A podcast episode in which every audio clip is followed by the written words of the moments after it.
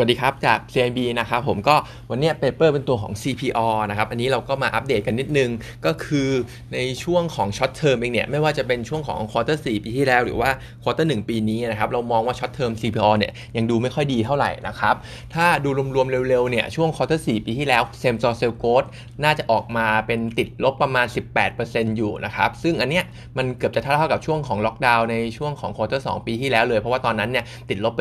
20%เพราะฉะนั้นเนี่ยการฟื้นตัวของ CPALL เนี่ยจะยังดูไม่ค่อยดีเท่าไหร่นะครับ รวมไปถึง quarter หนึ่งปีนี้ด้วยที่เรามองว่าน่าจะเป็นจุดต่ำสุดของปี 2021 เลยนะครับผมแต่ว่าหลังจากนั้นเนี่ยน่าจะฟื้นตัวได้ขึ้นเรื่อยๆนะครับที่ quarter หนึ่งปีนี้เองเนี่ยมันก็จะมีปัจจัยลบในเรื่องของไม่ว่าจะเป็นอากาศเย็นนะครับที่ทำให้เครื่องดื่มต่างๆ ที่ margin สูงเนี่ยก็ขายได้น้อยลงเรื่องของล็อกดาวน์รวมไปถึงเรื่องของตัวคนละครึ่งนะครับผมพวกนี้ก็เป็นปัจจัยกดดันในช่วงของควอเตอร์หอยู่ทั้งหมดนะครับแต่ว่าหลังจากจากนี้เองเนี่ยน่าจะเห็นตัว quarter สองเป็นต้นไปนะครับก็น่าจะเห็นตัว same store sales growth เนี่ยเริ่มเป็นบวกบ้างแล้ว เพราะว่าจากฐานที่ต่ำในปีที่แล้วด้วย แล้วก็ quarter สี่นะครับถ้าสถานการณ์วัคซีนเนี่ยยังทรงทรงตรงนี้ได้อยู่นะครับเรามองว่า quarter สี่เองเนี่ยกำไรของทาง CPALL เนี่ยจะกลับไปสู่ช่วงของ pre covid level ได้นะครับก็มองว่า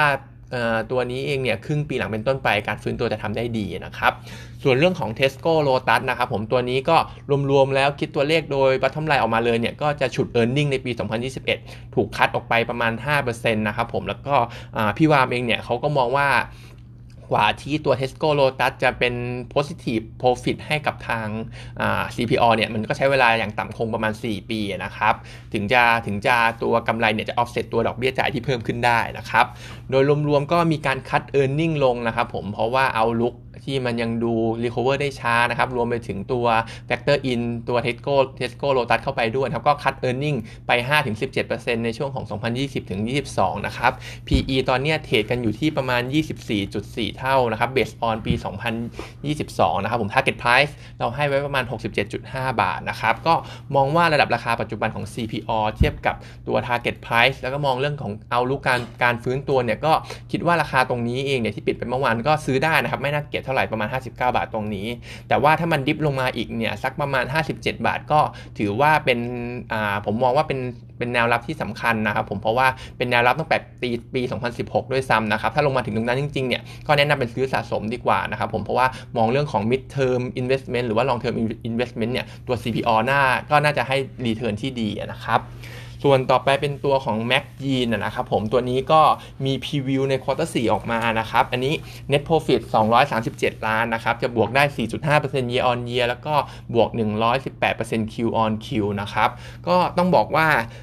ตัวของออฟไลน์หรือว่า same store sales growth อะไรพวกนี้เนี่ยมันยังไม่ค่อยดีมาก ยังติดลบอยู่แต่ว่าออนไลน์เนี่ยเขาทำได้ค่อนข้างดีนะครับ เติบโตมาประมาณ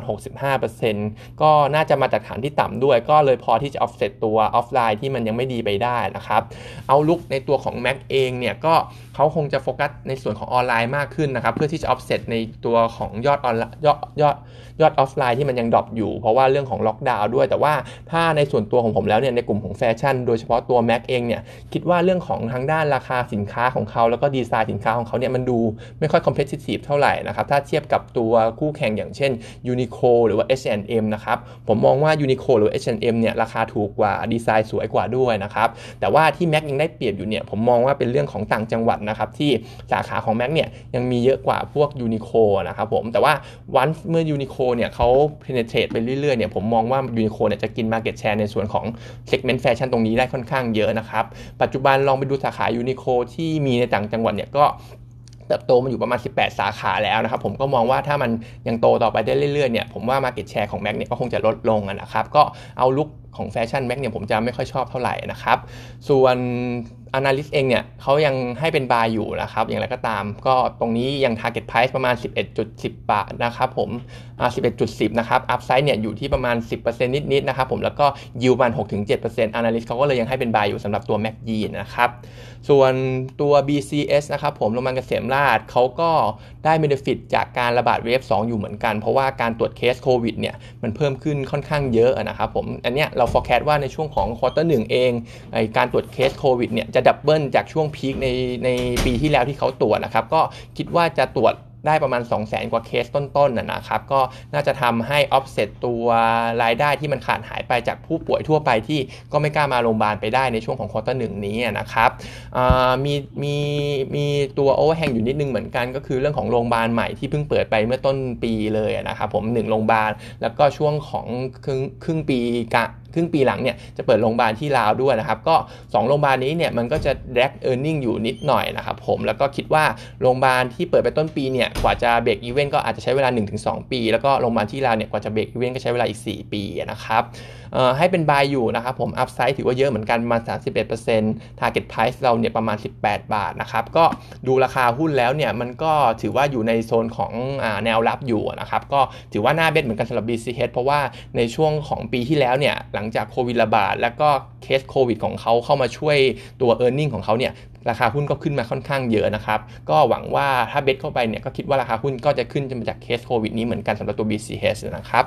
แล้วก็สุดท้ายนิดนึงนะครับผมคอมเมนต์สั้นๆเกี่ยวกับปตท OR นะครับ อันนี้ก็ เคาะราคาออกมาเลนจ์อยู่ที่ประมาณ 16-18 บาทนะครับ ตัว EV EBITDA เนี่ย 11-12 เท่า พี่หนิงเขาก็มองว่ามันก็ค่อนข้างแพงอยู่นะครับ เพราะว่าถ้าไปเทียบกับอย่าง Sasco หรือว่า PTG เนี่ย พวกนั้น EV EBITDA ประมาณ 6-7 เท่านะครับ หรือว่าถ้าเทียบในโมเดลของปตทของพี่หนิงเองเนี่ยเขาให้ตัว EV EBITDA ในส่วนไอ้ sum of the part ของ OR เนี่ย ประมาณ 9.75 เท่านะครับถ้าคิดที่ 9.75 เท่าจริงๆเนี่ยตัวราคา fair price ของ OR ที่พี่หญิงทำก็จะอยู่ที่ประมาณ 14 บาทกว่าๆนะครับผมก็เคาะออกมา 16-18 บาทก็ถือว่าแพงอยู่นะครับผมวันนี้ก็มีเท่านี้นะครับ